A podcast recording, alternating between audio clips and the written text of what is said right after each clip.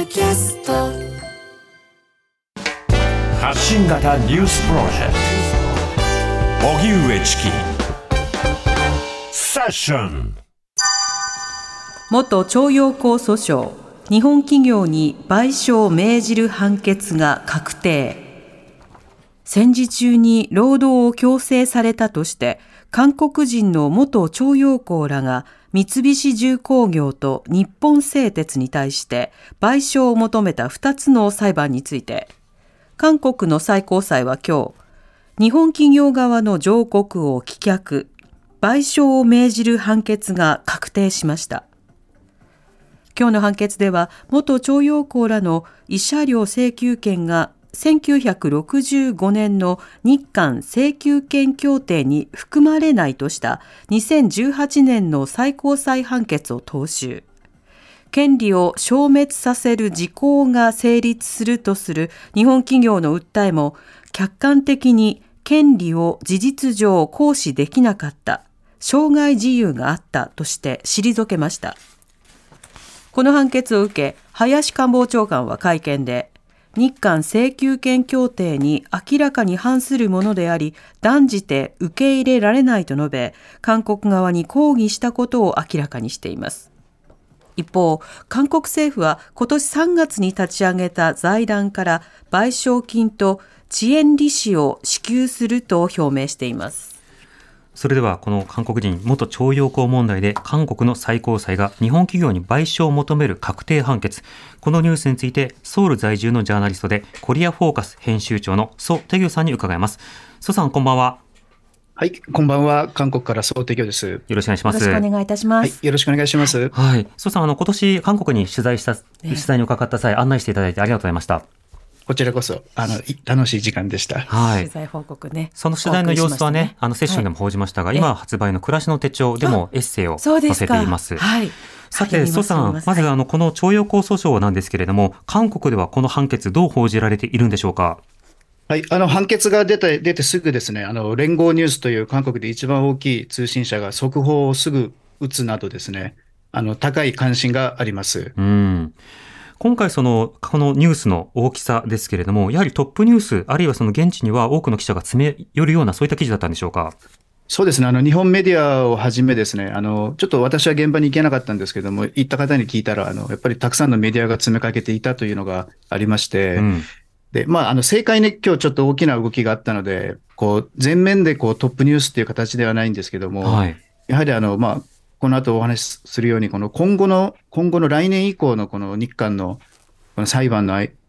に大きな影響を及ぼす判決でしたので、うん、とてもあの意味、意味、あの意味の大きい判決だったと言えると思います。はい、ちなみに他にあった政界の大きなニュースっていうのはどういったものだったんですか。あの今の与党がですね、あの与党の代表が今辞任している状態なんですけども、はい、そこにですね、あの今のユン・ソギョル大統領の腹心中の腹心と言われているハン・ドンフンという法務部長官が与党の非常対策委員長というのに就任し、就任することになってですね、はい、来, 来年しがつのまあ総選挙、韓国は全員さんびゃくにんが国会議員全員入れ替えなんですけども、うん、まあ、今その選挙の話ばっかりの中で、与党の代表にそういうユン・ソギョルさんの腹心がつくということでですね、うん、あの大騒ぎ、まあ、政治では素人なんですけど、はい、あのまああの与党がユン・ソギョル化しているというので、今大騒ぎになってます。あ、人事の動きをめぐってということですね。はい、では改めてですが、この徴用工問題、どういったものなんでしょうか。はい、あのまあ、日本の植民地時代、特にまあさんじゅうねんだいからです、ね、後半からですね、あのまあ募集や官圧旋やまあ徴用という形で、あの日本企業にこう働きにいろんな、まあ、いろんな過程を経て働きに行ってですね、そこでまあ強制労働させられたという人たちのがですね、日本企業相手に損害賠償を求めている裁判という形に整理できます。うん、この裁判、あるいはそれ以前として、どういったものが論点ということになってきたんでしょうか。あのこれをですね、要はあの韓国人の、まあ、韓国のあの強制労働被害者の方たちがですね、日本の企業を相手にまあ裁判ができるのかできないのかというような形でですね、ずっとあの日本でも裁判が続いて、その後まあ韓国でも、日本では全部敗訴してまあ韓国に移ってきたんですけども、うん、この裁判自体が成り立つのか、成り立つ場合に日本企業にえー損害賠償を請求できるのかというようなあの争点がありました。はい。これは日本側としては日韓請求権協定でもう解決済み、要は請求権はないよと、なくするよということで合意したという立場ですが、しかしながらそれに対して不服ということで裁判が続いていたわけですか。そうです。あの、まあ、この、その国際法という、その要は人権、個々人の人権に対する認識というのがですね、やっぱりこう時代がこう、時間が過ぎるにつれてこう人権意識というのが高まってきてですね、うん、そういう世界の判例なんかもこう、こう影響を受けながら、韓国もこの問題を、韓国の司法もですね、この問題をどう扱うのかっていうのをま苦心しながらですね、やはりその植民地支配と直結した不法行為、これ、これに、この被害者たちは、この請求権協定ので、その損害賠償を請求する権利がなくなっていないというようなですね、うん、判決を出してですね、大きくその局面が変わったのがにせんじゅうにねんだったんですね。はい。で、それを一旦差し戻しにして、じゅうさんねんに判決が出て、それがじゅうはちねんのじゅうがつに確定したんですけども、それがいわゆるあの日韓の関係が悪くなるきっかけになった、まあ、徴用工裁判の判決と言われているものなんです。ものになります。うん。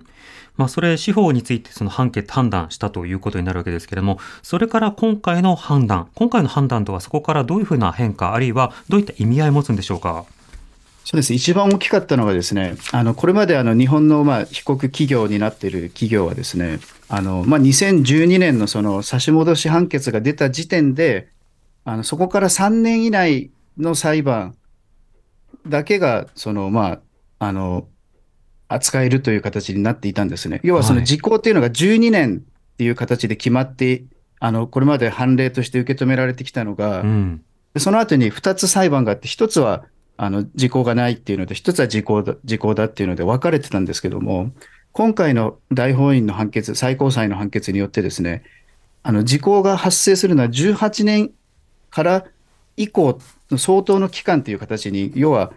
伸びたわけですね、時効が。うん、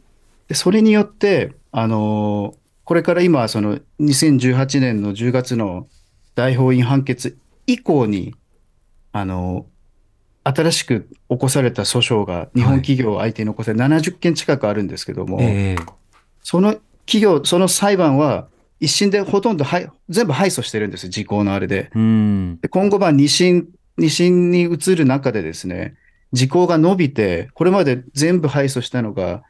全部勝訴になる可能性が一気に高まったっていうことになるんですね。なるほど。となると、これまでの裁判の過程の中で、いや、あの請求権というのはやはり行使できるのだというようなことが言われていたわけですけれども、しかも請求権が行使できるだけではなくて、相当幅広い時効というものを認めることによって訴訟対象も広がるということが見通せるわけですか。そうです。あの、まあ、新たな訴訟が起こるというよりも、そのじゅうはちねんのその大法院判決の後に出た訴訟っていうのが今ななじゅっけんぐらい先を申し上げた通りあってですね、はい、そこにはこれまであの、まあ、日本製鉄ですとか三菱重工業だったのがもっとたくさんの企業が入ってるわけですね。もう聞いたことある企業がたくさん入っててですね、例えば三菱マテリアルですとか住友金属とか熊谷組とか、そういう日本の大きな会社がたくさん入ってるわけですね、うんうん、で、でこれが結局はあのもうこれまで今日韓政府はこの問題は終わったっていうふうにあのまあ、蓋をしている状態なんですけども、はい、やっぱりそういう状況じゃないよっていうのが今再び今回の判決、今日の判決によってですね、やっぱりこの問題っていうのは政府が終わらせれば終わらせる終わる、終わる問題ではないっていうのがまた浮き彫りになったという、そういう判決だと思います。うん、この件については、徴用工の件については、まあ、韓国政府、あの自分たちでこうなかなか介入するということができない中で、え財団に肩代わりさせるという、まあ、一つのスキーム、あの形というものを作っていました。この形というのはどういったものなんでしょうか。はい、あの政府傘下にあるですね、日程強制動員被害者支援財団というのがありまして、そこがですね、あのまああのまあ、被害者じゅうごにんのまあ裁判、最高裁まで確定した方がいたんですけども、じゅうごにんに、まあ、政府が代わりに集めたお金を、民間から集めたお金を肩代わりするというようなことを今年のさんがつから始めてですね、うん、でじゅうごにん中じゅういちにんがもうすでに受け取っているんですね、はい、でただ残りのよんめいの方はですね、まだ生存している被害者の方もいるんですけども、やっぱりその受け取らないと、うん、えそれでまあじゃあその受け取らないんだったら、この財団側は裁判所にお金を預けてですね、はい、とりあえずこの判決を履行したっていう形を作りたいんですけども、裁判所側も今全部そのお金の供託は認められないというふうに、あの要は被害者が拒否しているのに、原告が拒否しているのに受け止められない、あの受け付けられないっていうので、こう止まってる状態なんですね。はい。勝手にもう渡したってことにするっていうことはできないということですね。できないってことなんですよ。はい。うん。またその具体的にまあ訴訟を行っている方々の中にも、やはりそのまあ具体的なお金というよりは、あの企業などからまあ謝罪やコミュニケーションが欲しいのだというふうに訴えている方もいらっしゃいますけれども、この要求というのはどうなんでしょうか。そうなんです。あのおっしゃる通りで、あのお金が欲しいっていうよりもですね、やっぱりこの事実を認めてですね、で昔まあ働いてた職員なわけじゃないですか。はい。で職員とじゃあ会ってですね、その会社の役員なり、あの叱るべき人があってですね、その間こういうふうな形があって、こう申し訳なかったっていう、やっぱその一言が聞きたいっていう、それがあればいくらでもこう許すことができるっていうようなですね、そういうことをやっぱり被害者の方たちは繰り返しているんですけども、うん、やっぱり安倍政権の時からこの政府がそういう動きを企業側にも完全にするなっていうふうにこうシャットアウトするようなことが続いてきたので、えーそこのコミュニケーションが起きていない、ないっていうのでですね、どうしてもそのこうこうこの問題が長引いている一つの原因になっていると思います。うーん、今回のその判決を受けて、まあ、政府もさらにまた財団に肩代わりさせるのだという発信はしていますが、蘇さん、今後の注目はいかがでしょうか。はい、あの先ほど申し上げたようにですね、やっぱり来年以降このろくじゅうすうけんの判決が出る、そして 今年、今月のにじゅうはちにちにもですね、追加であのさんけん の,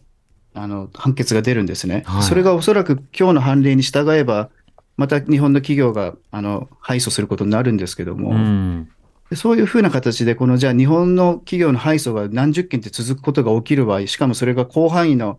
あの名だたる企業にわたる場合ですね、これにこう蓋をするってことをあの、まあ、それは政府はやればいいですよ。政府はやればいいですけど、社会がですね、韓国社会も日本社会もですね、その、じゃあその政府任せにして自分たちの判断をしないままですね、この問題一体何だったのかっていうのを考えないまま、そのろくじゅっけんなりのその判決を受け止めるっていうのは、ちょっとこの、こう、まあちょっと悪い言葉ですけど、ちょっとグロテスクじゃないかと思うわけですよね。一人一人の企業にこう、あの、被害者がいてですね、その被害者の人たちにはみんな、こう、それなりの自由があって、こう理由があってこういうことになってるわけですから、はい、やっぱりもう一度ですね、日韓政府が蓋をしたからこの問題が終わりじゃなくて、この問題がいかに広範囲にわたる問題であったのかっていうのをですね、もう一度ちょっと考え直すような時間が来年以降